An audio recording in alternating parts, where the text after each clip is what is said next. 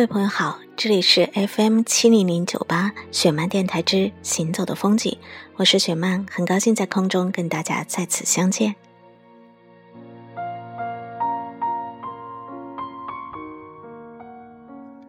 我们的节目开播时间还没有半个月，但是已经得到了很多听众朋友的大力的支持。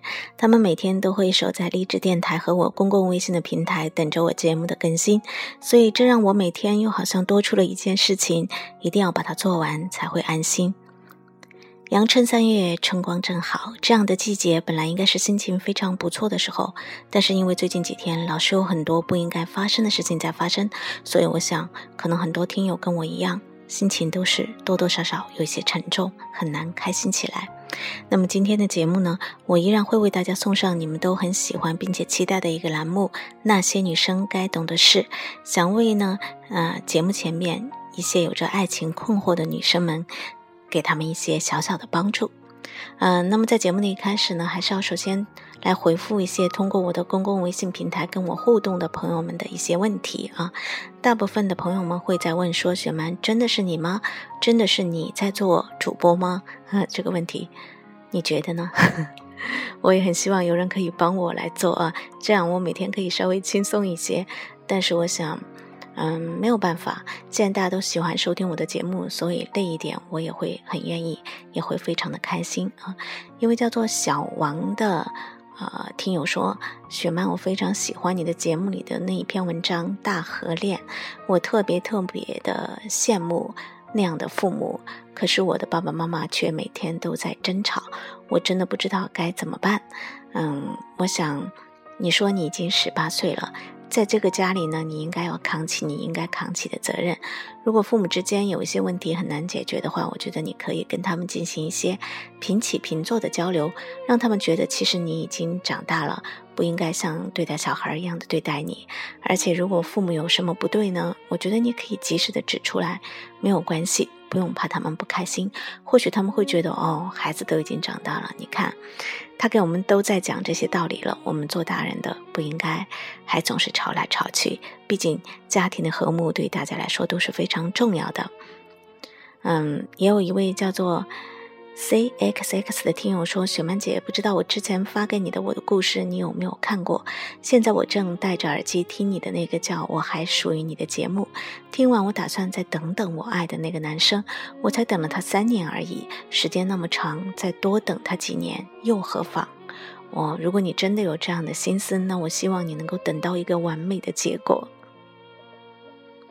每天呢，也有很多的朋友。”会通过我公共微信的平台来给我留言，我的编辑会给我做一些筛选，但是因为留言的朋友非常的多，所以呢，我没有办法都一一的来回复大家。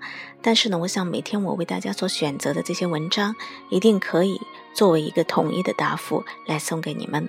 啊，一位叫做 Listen 的听友说，嗯，我的节目每次听完之后，都会觉得非常的治愈，所以他可能会每天。反反复复的来听我的节目，我说怎么会点击率那么高？原来都是这样的听众朋友在支持我们。嗯，他说特别希望我能够在那些女生该懂的事里，再跟大家讲一些跟爱情有关的道理。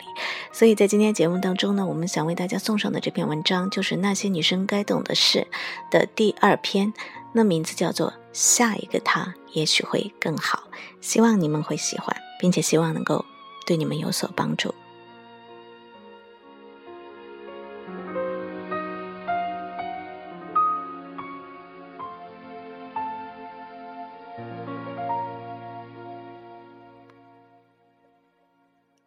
下一个他也许会更好。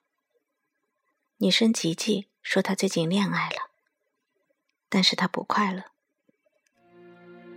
因为她一直都不太喜欢那个男生。用她的话来说。我对他就是不来电。我很奇怪的问他：“不来电，干嘛非要谈这个恋爱？”他给出的理由我听了更觉得奇怪。他追我追得很紧，这叫什么理由？可是雪曼姐没人追我。啊。吉吉说：“同宿舍的女生们都谈恋爱了，一到双休或过节，宿舍里就我一个人，挺孤单的。”可是女孩子恋爱。难道不是应该只有一个理由吗？那就是你爱他，他也足够爱你。为了恋爱而恋爱的那种，多半都是要狠狠的摔上一跤的吧。我记得我有个朋友叫橘子，快三十岁了，家住在安徽农村。每年回家，他家里人就会逼着他结婚。尽管橘子不想迁就，但父母的反复游说和奶奶的以死相逼，让橘子妥协了。某次相亲，他认识了一个男人。那个男的长得又矮又猥琐，职业也不太靠谱。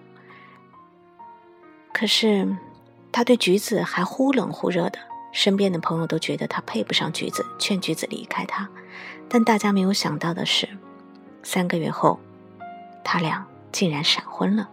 而橘子结婚的理由竟然是，他是现在唯一愿意跟我结婚的人。结婚之后。男人提出了很多不可思议的要求，一是因为他家条件不好，所以他不能够承担结婚的费用；二是婚后他想好好工作，所以每周只有周末能够跟他住在一起；三是橘子不能过问他的工作，不管发生任何事情，橘子都不能到公司找他。面对这一系列不平等的条约，橘子也想过退缩，但是想到朋友可能笑话，老人。可能质问，他还是硬着头皮忍辱负重的和这个男的领了结婚证，回老家匆匆办了几桌酒席了事。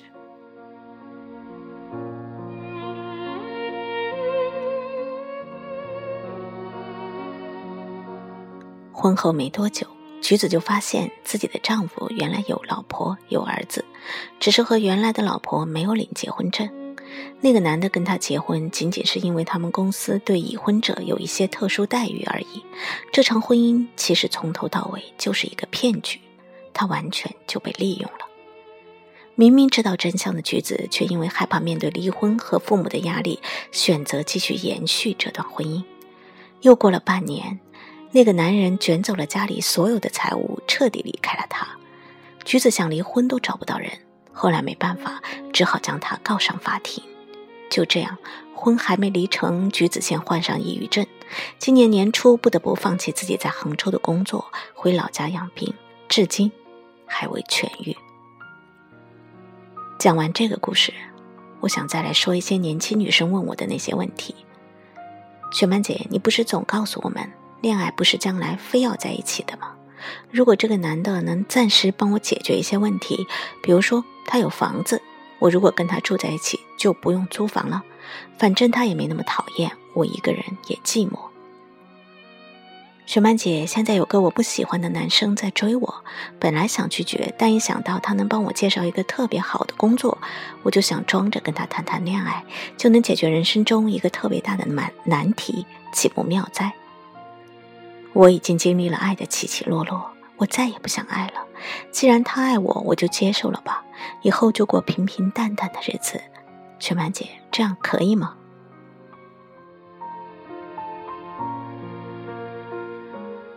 我想对你们说，这一切都不是不可以，但别说我没有提醒你，和一个自己不喜欢的人生活在一起这件事，难度还真是蛮大的呢。有时候，爱情是这个世界上最能迁就的东西。你因为爱他，可以将自己变得面目全非，只求他开心。与此同时，爱情也是这个世界上最不能迁就的东西。你如果不爱他，无论你用什么样的办法，都无法将那个不来电的人变成你的亲密爱人。你可能求得了暂时的安稳，却牺牲了你一辈子的幸福。不可否认的是，爱情有时候真的做不到那么纯粹，总会附加上一些你不想附加的世俗的东西，比如金钱，比如地位。但是，真爱是你们将这份爱继续下去的唯一理由。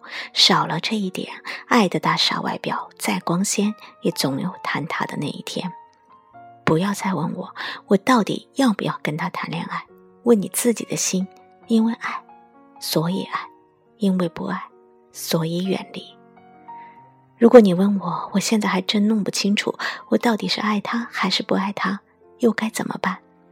那就等等吧，时间会给你答案的。晚一阵子再恋爱，你不会死。错过这一个，下一个他兴许会更好。